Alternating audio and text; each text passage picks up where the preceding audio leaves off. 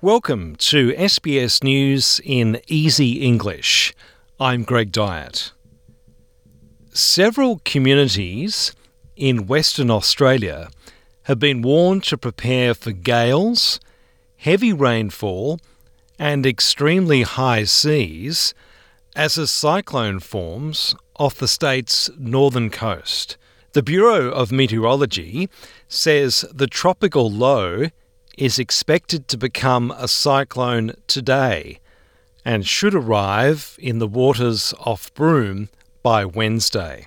The federal government says power prices should decrease as government approvals of renewable energy projects double as a result of more renewable energy investment.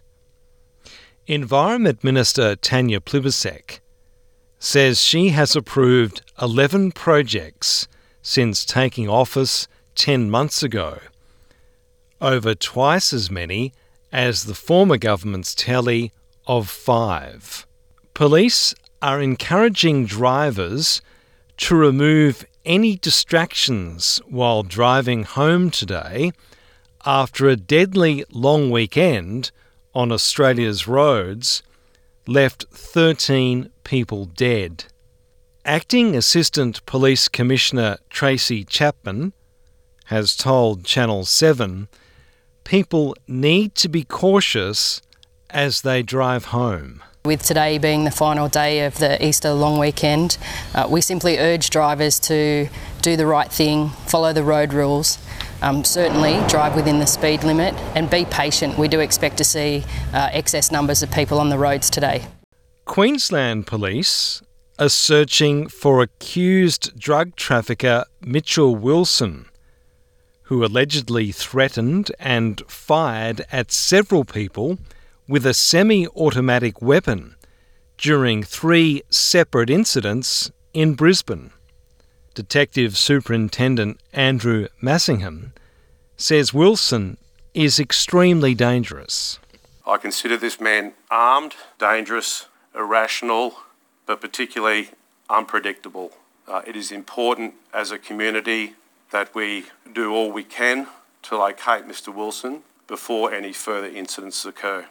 Up to eight people are missing after a building exploded and collapsed in the French port city of Marseille. At least four people were known to live in the collapsed five story building. A second building next door also caved in, and a third was damaged. Six people were taken to hospital with serious but non life threatening injuries. At least two people have died in fresh Russian attacks in the Ukrainian city of Zaporizhia. Ukraine's president, Volodymyr Zelensky, says a 50 year old man and an 11 year old girl were killed when a missile hit their home. Last night, the Russian army launched an S 300 missile attack on Zaporizhia. A residential building was hit. Three people were inside a man, a woman, and a child. A little girl. Her name was Irina. This year she would have turned 11. She's died. The man also died. My condolences.